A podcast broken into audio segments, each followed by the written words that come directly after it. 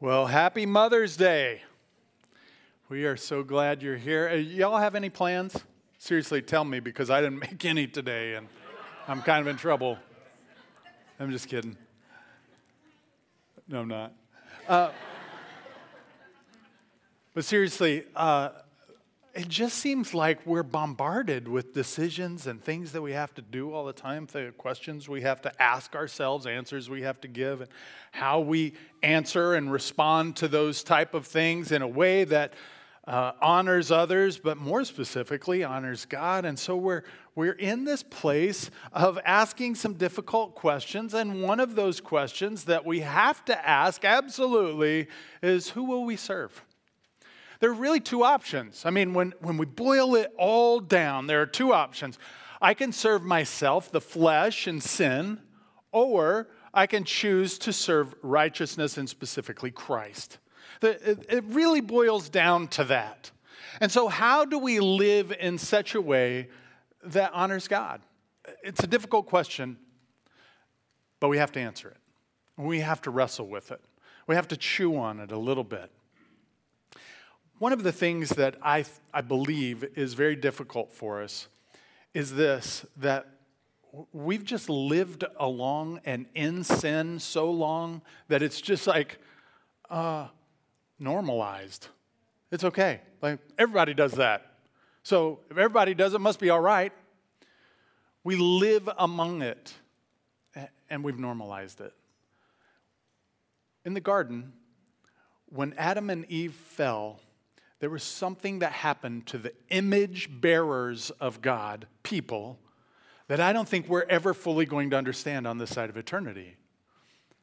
The brokenness that occurred in that place, the want to sin that happened in that place, we maybe won't ever understand until the other side of eternity. And I think we're, going to enter into the presence of God and be like, oh, that's what you meant.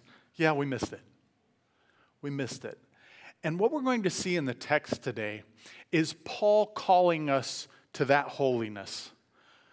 Paul calling us by the power of the Holy Spirit into a place of living that is honoring God and identifies specifically with obedience to Christ not out of some sort of morbid, I have to earn my salvation kind of mentality, but rather because of a transformation that occurred within, I want to follow God. And we're going to see that played out throughout the scriptures that we're in. If you have your Bibles, I want to encourage you to turn there. We'll be in Romans chapter 6. If you need a Bible, we have some in the back, and you can, uh, you can go back and get one, or there are some people around, raise your hand and wave, you know, really big, and they'll be sure to get you one.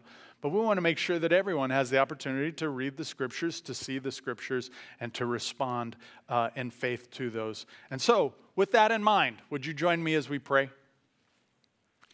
Holy Spirit, as we come before you today, we are asking that you would give us eyes to see, ears to hear, and a heart to understand. That, Lord, this is, oh, it's just going to be tough. It's going to be hard because we're going to have to really be introspective. We're going to have to deal with some dark places in our own soul, perhaps. We're going to have to work through some hurts that have come. We're going to have to work through some acceptance of sin in our life that we have had. And we're asking, Holy Spirit, one, for you to be gentle and to work us through it, but two, that you will be loud, that we will hear it and respond in faith to you. And so, Holy Spirit, I'm trusting you for that. Uh, that's, that's not coming from me. Those are not my words, Lord. I'm asking that you would speak to us today, that you would give us those eyes to see, those ears to hear, and this heart to understand, that we would honor you in all of these things. And it's in Jesus Christ's precious and holy, holy, holy name we pray. Amen. I believe uh, uniquely that we are in a place of history of seeing something that perhaps we haven't been able to see in our lifetime. And so, I would like you, if you would, to imagine history represented with hills and valleys. Some of those hills are really high, and some of those valleys are really deep. And history is represented by different plateaus on those, in those places.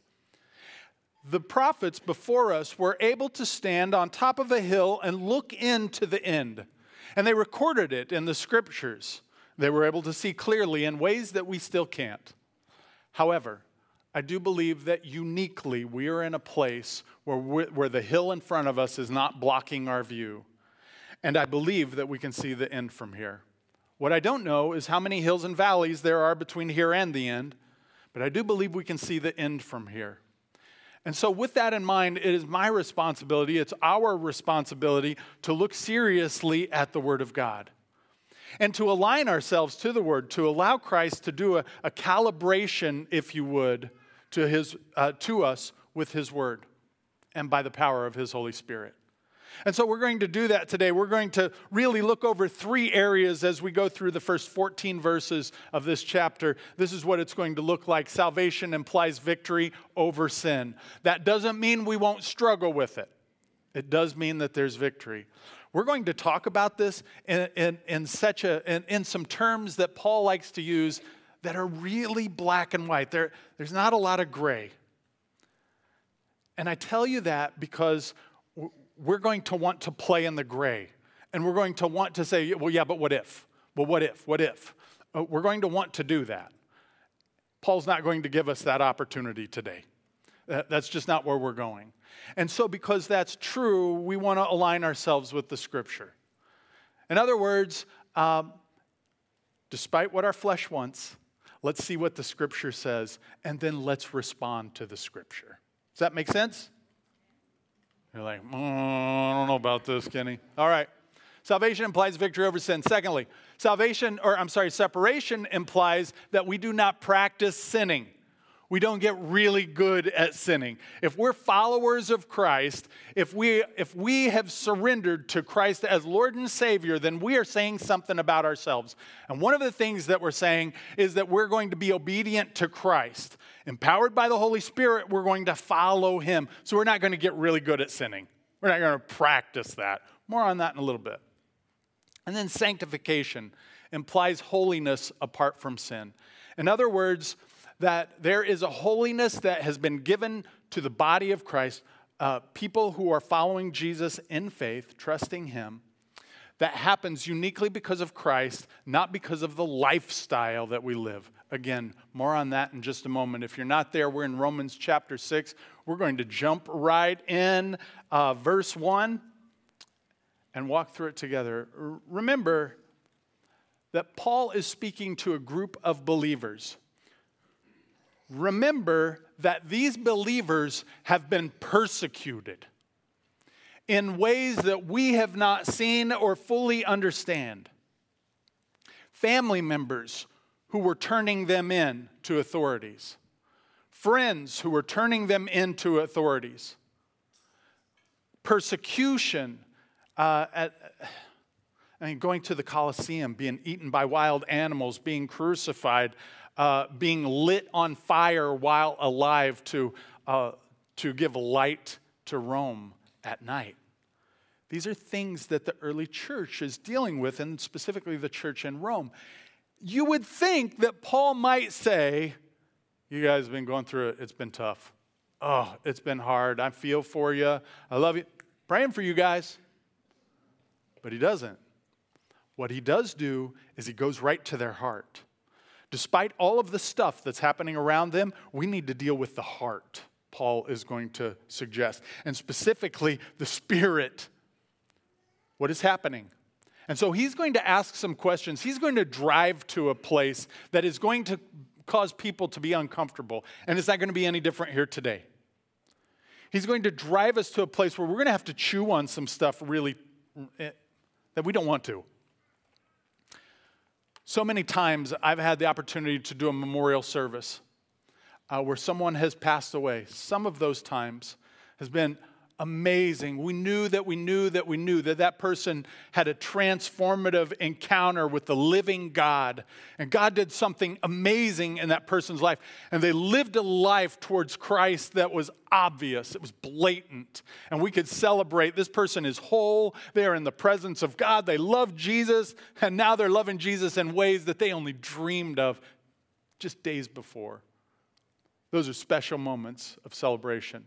I've also been in services where the person that we're remembering said a prayer one time when they were little. Just a prayer. Ah, do I want to go to heaven or hell? Okay, well, I want to go to heaven, and if I have to say a prayer to do that, then that's great. And their life never changed. In fact, if you were just watching their life, there is no evidence that they ever cared for God or ever loved God. And I have to do those type of services where I'm trying to give hope and encouragement, meanwhile questioning where that person's salvation, where they've ended up in eternity. That's hard. I, as one of your pastors, I can't, I can't just freely let you live in that place. That eternal insecurity, we'll call it. Of going, ah, I don't know. Never really had to ask the hard questions, never really had to think about it. We're going to ask hard questions and we're going to wrestle with them together. And I'm hopeful that we're going to see God do something that only God can do. With that in mind, let's look at verse 1. Paul has already talked to the church. He's already identified hey, we're part of this race of Adam and there is sin, and we've been infected by it. And this sin is a disease that has covered the whole world. You've been infected by it, I've been infected by it, and it's, it's uh, influenced and made the image bearers of God look different than God originally intended. And so he's already talked to them about that. And then he comes up into verse uh, 1, chapter 6, and he says this What shall we say then? Are we to continue in sin that grace may abound? One of the early heresies of the church was this the flesh is bad, spirit is good. Therefore, Christ never showed up physically on the earth. He appeared physically as if he were physical, but it was, it was only spiritual, not physical. Everything that is physical is bad. So the heresy went on to say this Therefore, as we sin, we are actually giving glory to God because that's the, the, the cross is covering more sin. So we're stacking more sin against, against Christ and uh, the crucifixion. And we're seeing that Christ is bigger yet. So the heresy was keep sinning. If your flesh says do this, then do it. Why not? So that's what Paul is dealing with, and he's going right to the heart of the matter when he asks the question, What shall we say then? Shall we continue in sin that grace may abound? So he's identifying the excuse. And look at the response. Yeah, go ahead. Sure. Nope. Watch this. By no means. How can we who died to sin still live in it? He's saying, stop it. Quit. No more. Don't give excuses. Let's deal with it head on. That is sin. Jesus died for that sin. That's good news. Repent. Repent means that I'm going in this direction. I'm convinced this is the wrong direction. I'm turning now to Christ. It's repentance. The illustration that he gives over the next few verses is going to feel a little bit morbid. So hang in there with me uh, as we walk through it. But already I've talked about a memorial service uh, where, where we have either celebrated the life or, or we mourned death. And so Paul is going to give this illustration of death. And in this illustration of death, basically, this is, this is the juxtaposition.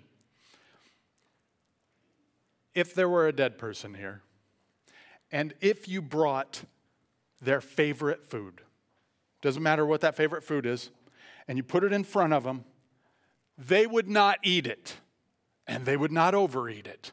And no matter how wonderful the opposite sex is, they would not lust because why? They're dead. And that's the picture that he's going to give in this illustration of they are dead. They do not respond to those sorts of things. Let's follow along in uh, verse 3. Do you not know that all of us who have been baptized into Christ Jesus were baptized into his death? To share in Christ's life is also to share in his death. And sometimes we just want to skip to the life part of it because the life part of it is a lot of fun, it's good, it's freedom, there's joy, and that's wonderful, and we should. Absolutely. Also. we have to share in the death of Christ. That there is this God who came in the flesh, who dwelt among us, who walked a sinless life, never sinning, ever, but recognizing that his creation did, and he goes to the cross and he takes up my sins and your sins at the cross. Before he goes to the cross, there's pressure on him in ways that we'll never understand on this side of eternity. And he's squeezed to the point where he's, he's sweating blood. Amazing, amazing suffering that Jesus does to think that we're going to participate in his life without recognizing that we are going to participate in his death is, is not reality. And so the early church picked up on that, and I'm, I'm, I'm going to give you a few uh, keys. They're called spiritual principles or spiritual practices or disciplines. So, for example, the early church immediately grabbed a hold of fasting as a, as a real way of saying, I am going to die to myself and my natural inclination to give that to God. The, the early church did that. The other thing that they did is that they, they also fasted from intimacy with their spouses from times, purposefully together to seek God, to say, you know what, I'm going to die to my flesh, to my own wants for this season to remind myself that I, I want to follow God. I am not bound by this. I'm not just some wild animal that, that has to respond to what I'm feeling or thinking, but rather I'm willing to die to myself. And that's this picture of baptism. We die to self, die to sin and death, and we're alive in Christ. More on that in just a moment. Let's keep looking in uh, verses 4 and 5. We were buried, therefore, with him by baptism into death, in order that just as Christ was raised from the dead by the glory of the Father, we too might walk in the newness of life. For if we have been united with him in a death like his, we shall certainly be united with him in a resurrection like his. Not only do we die to ourselves, to our flesh, but we are we rise up new. We're reminded that anyone who is in Christ is a new creation. 2 Corinthians 5:17. The old is gone, the new has come. And we have to embrace that reality. And that's part of what Paul is trying to identify. So let's look over this. If salvation implies victory over sin, there are some things, some principles that are pulled out that we have to address. The first one is address the excuse. And we all have them, right? Oh, I wouldn't have sinned like that if you wouldn't have made me so mad. Oh, I wouldn't have done that if you wouldn't have fill in the blank. You know what? I'm just like my dad who did the same thing and his dad did the same thing. Eh, I'm only human. And we have excuses. And we have to address those excuses and be honest about them. And then we have to line them up with the scriptures. So if we address it and we recognize that there, there's some sin, some behavior in our lives that is not pleasing and honoring God, what do we do? Stop it. And I don't mean behavior modification. I'm talking about spiritual transformation that's found in Galatians 2:20. I am crucified with Christ. Nevertheless, I live. Yet not I, but Christ lives in me. And the life which I now live in the flesh, I live by faith in the Son of God who loved me and gave himself for me. I am dead to sin and death and alive to Christ. And this vessel God wants to use for his glory. And it's a matter of turning it over to him. So we stop that behavior empowered by the scriptures, empowered by the Holy Spirit. We share in Christ's life we also share in his death. And I want to say this that sharing in his death actually brings us to that life. When we choose spiritual prince or spiritual disciplines like fasting, like memorizing scripture, uh, like submitting ourselves to authority, we are choosing life, actually. Well, that's discipline, that's hard, mm, but it gives us freedom. It actually yields life. And that's what uh, Paul is insinuating in this passage. We are buried with him and raised to a newness of life. Like this whole process is big. And again, we like to skip to the ends ah, this resurrection life, it's wonderful, and it, it is for sure. But my flesh is horrible. And my flesh wants to not be crucified. And my flesh wants to shout really loud sometimes. And let me just tell you, there is a spiritual world, and that spiritual world is real, and it is not there to help us, right? The demonic side is not there to help us. They're not whispering truth into our ears. But we're buried to sin and death, and we raise to a newness of life. And that newness of life is only found in Christ. Let's keep going. So we do not have to practice sin. I think that's an important one. You don't have to. No. Can you, you don't know. I am, I am, oh, I just can't get victory over this. Really? Well, neither can I. Neither can anybody. That, that's a little bit the point. None of us can get victory over it apart from Christ. That, that's Jesus' work. So we don't have to practice sin. We don't have to get really good at it. I, uh, my, one of my kiddos, uh, they just started playing baseball. They're a little bit behind uh, in their development, but they just started, and so they're they're learning their skills, and they have to work really hard. He has to work really hard uh, to to learn the fundamentals of baseball, and he's having a blast doing it, and it's a lot of fun. His dad to to watch this and his development, and he's picking stuff up pretty quick. Uh, he's getting better at playing baseball. We are not supposed to get better at sinning, right? Like if I just keep working on it, I'm going to get really good at it. Stop that. No. That's the point. Uh, we work past that. We know that our old self was crucified with him in order that the body of sin might be brought to nothing, so that we would no longer be enslaved to sin. We are not masters. Uh, uh, we, are, we, we are not submissive to sin as a master. Well, I'm just a, I'm just a man. I mean, I'm just going to follow that. All guys do. Well, I just, I just needed to medicate myself. So I took some extra of this, or I ate extra of that. Or, I, no, we're not, we're not being mastered by that stuff, not if we're in Christ. And if we're saying, I just can't get victory, then we need some accountability. We need to get together as a body and we need to talk that through. We need to be a part of a life group who's speaking truth and love into your world. Don't get off by yourself and think you're going to get that victory. It doesn't happen, can't happen. It's kind of like a severed finger living aside from the body. That severed finger isn't going to walk back over to you, right? It's severed. And that's how we are without the body of Christ severed, separated. There's no life going into us. We're part of a body, and we're called to this body to live according to the, the words that Christ has given us. Let's continue on.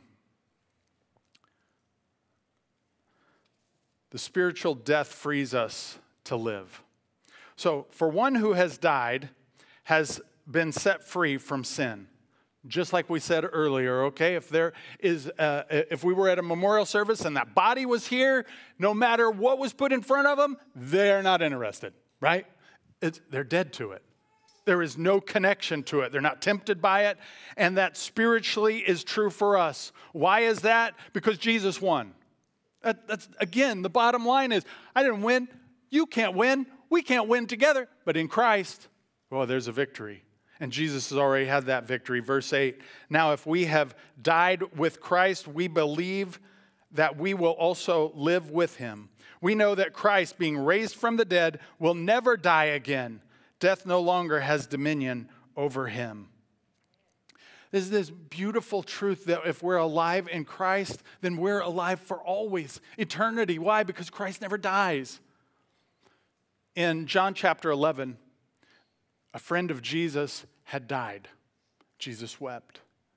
He also ro- ra- raised this man from the dead, Lazarus. Church history tells us that Lazarus was being persecuted in Judea. Because of the great amount of persecution, because he spoke of the resurrection and what Jesus had done in his life, he left Judea and went to an island called Cyprus. He became one of the early uh, church fathers uh, with respect to being a bishop in Cyprus. He lived there for 30 years. That's about when this is being written. He died. stories of Lazarus uh, are circulating. Well, he was raised from the dead and he, he, he died. No, no, Jesus never dies. That's true for Lazarus for different reasons, but Jesus never dies. He's alive. He's alive. Let's keep going. So we are alive to God. For the death he died, he died to sin once for all, but the life he lives, he lives to God. So you also must consider yourselves dead to sin and alive to God in Christ Jesus. That word consider there means to calculate. Like figure it out. Consider it. Don't be surprised by it. I recognize that when I start getting anxious, I'm going to medicate myself with some extra food. Man, I'm trying to get some accountability on that. I'm trying to be on. I'm sharing with you even now. Uh, that's not something I'm proud of. I want victory. Uh, we all need that. We all need those types of victories. Why? Because I belong to God. I'm alive in Him, not to that sin. What that food can do for me is short term. What Jesus does for me is eternal. And true for you too. True for all of us. Calculate it, consider it, believe it, do what needs to be done to get victory in Christ in it. So let's take a look. Separation implies that we do not practice sin, and we don't have to. We don't have to practice it. Just a person, let's get rid of that excuse. Just like my parents, let's get rid of that excuse. If you wouldn't have, get rid of that excuse. I just want to feel better, get rid of that excuse. We're lining it up with what the Word of God says, and we're responding in faith to that. This spiritual death frees us to live. The spiritual death frees us to live. Jesus won, and we are alive to God. In other words, our life exists because of Christ's life in us. Let's look at this third point. Sanctification implies holiness apart from sin. So, sanctification is a, a Bible term, it, it's connected to holiness, it also means separation. Uh, but it's important that we recognize that there is a holiness that is expected of us from God, given to us by God, apart from sin. If it's supposed to exist apart from sin, then it should exist apart from sin. So let's take a look at this. One, Whoops, I think I got ahead. So take account. Let not sin, therefore, reign in your mortal body to make you obey its passions. Our bodies are uniquely designed to take care of itself. When we get hungry, it lets us know. When we're tired, we, it lets us know, right? But also, it can overdo it. Why? Because we're shattered. We're broken images of God, and things aren't quite right on the side of eternity for some reason. But God is at work, and it started at the cross and through the resurrection. And for those who enter into faith, God is doing something and has given us this victory. So we have to take account. Uh, I was uh, actually between services, I was reminded of a story uh, that was given in a leadership conference about 15 years ago. A lady left the aristocracy uh, she was an aristocrat in, uh, uh, in Great Britain. She left that to go to Egypt. While she was there, she fell in love with the people and specifically the homeless children of the area. And a part of her prayer was this Lord, quiet my mouth that I might hear my brain. Quiet my brain that I might hear my heart. Quiet my heart that I might hear your heart. She's taken account. We need to do that. Sometimes we get in those situations where anxiety, pressure, uh, uh, missed expectation, frustration, whatever is starting to take over. And our mouth says something. Why? Because it, it shocked us. There was something brewing inside, there was pressure from the outside. And if we would have just paused, what's going on in my brain? What's going on in my heart? Even what is my stomach doing right now? If you're a guy like me who is follically challenged, there are other things that, that stand out, like your ears get red. Take account. You're really close, you're building up. There could be sin. And that passion inside will cause sin on the outside.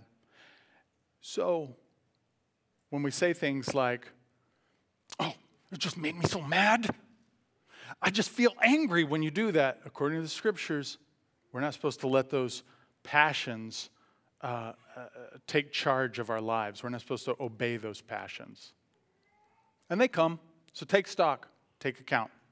Two, we belong to the Lord, not sin. That's good news. Do not present your members to sin as instruments for unrighteousness. Let me pause there because this is an important phrase. It's used a few different ways in the New Testament times. I'm going to tell you one of those ways you may not be familiar with, and that's this that uh, in, in Jewish communities, it was practiced this way that families would come together and they would put resources toward a common good. That common good, like a benevolence, would go to people who were in need. Let me explain what it means to be a person in need in the first century.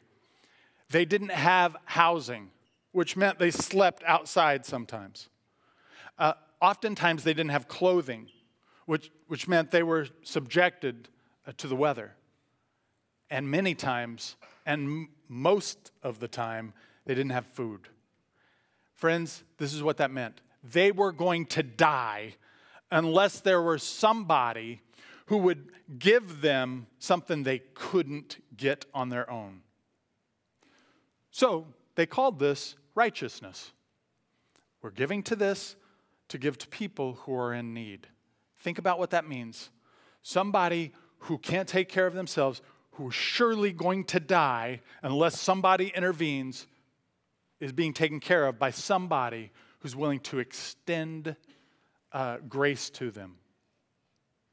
Boy, that righteousness is exactly what we see in the scriptures that you and I have been subject in and of ourselves. We can't do it. In and of ourselves, it's separation from God, and it's the wrath of God that will be our reward at the end because of our choice. And we can't save ourselves. Sin separates us from God. That's the truth, that's the reality. And here we are just uh, begging God, we're going to die without you.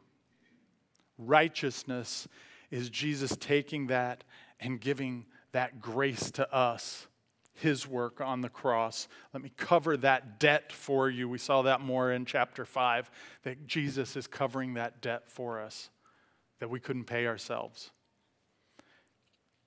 We belong to the Lord, therefore, and not to sin. So, no longer present ourselves to unrighteousness, this selfish, I'm taking, I'm taking, it's all about me. But present yourselves to God as those who have been brought from death to life, and your members to God as instruments for righteousness. Consider what God has done in that place. I was doomed, but God has rescued me. Finally, grace is enough. God's riches at Christ's expense, getting what we don't deserve. Grace is enough. Verse 14. For sin will have no dominion over you, since you are not under law, but under grace. It doesn't rule over us. At, at some point, when we follow Jesus, we, we, have to, we have to submit to that truth. Sin doesn't reign here. I might sin from time to time, but it shouldn't be, I shouldn't be getting really good at it. I shouldn't be practicing it. One of my kids uh, came to me recently and said, Dad, I don't know if I should tell people I'm a Christian. And I said, Why? He said, Because sometimes I blow it. I said, Stop it. And he, he said, Oh, thanks, Dad. I said, Actually, I'm not surprised because I know your dad. uh, you're going to blow it from time to time, son. But here's the reality it's how you respond to that in repentance. You know what? I, yep, you're right. I blew it. I, I'm sorry. I'm changing direction. I'm convinced that was wrong, and I'm going to follow God. And I said, we live a life that is humble before the Lord that way. That's what we're supposed to do. It's part of the reason that we come together in communion the way that we do, in terms of confessing sin. And calibrate, being calibrated to Christ through the Word of God and through repentance. And I said, that's going to look a lot of different ways. And he said, well, what might that look like, Dad, when, when, I, when I blow it at school, for example? And I said, well, you might go to them and apologize. And he said, well, what happens if they don't accept it or they, uh, or they mock me? Like, man, they mock Jesus too. Son, that's no excuse to not follow Christ.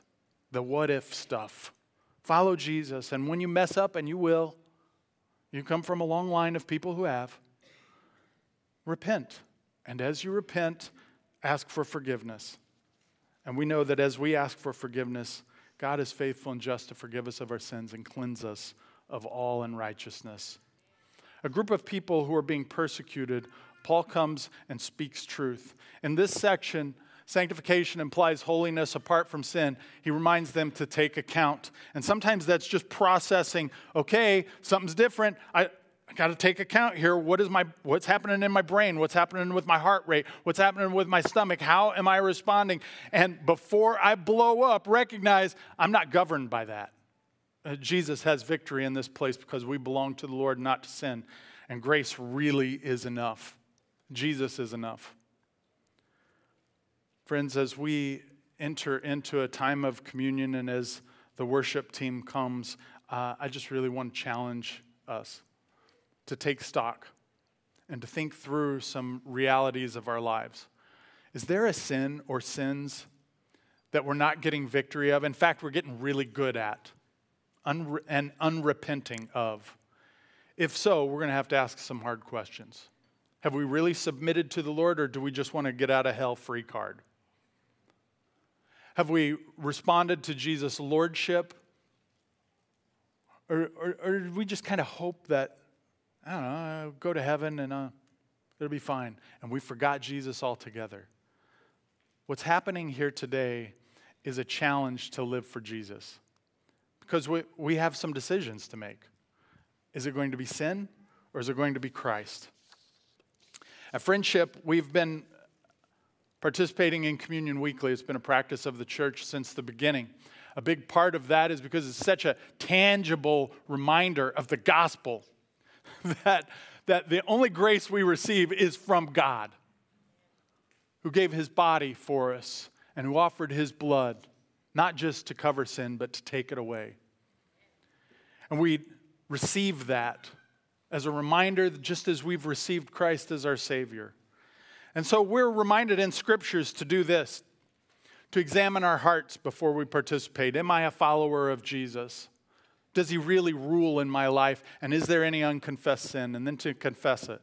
At Friendship, we ask you to go to the section that's closest to you to get both the cup and the bread, and then go back to your seat, return to your seat, and we'll participate together.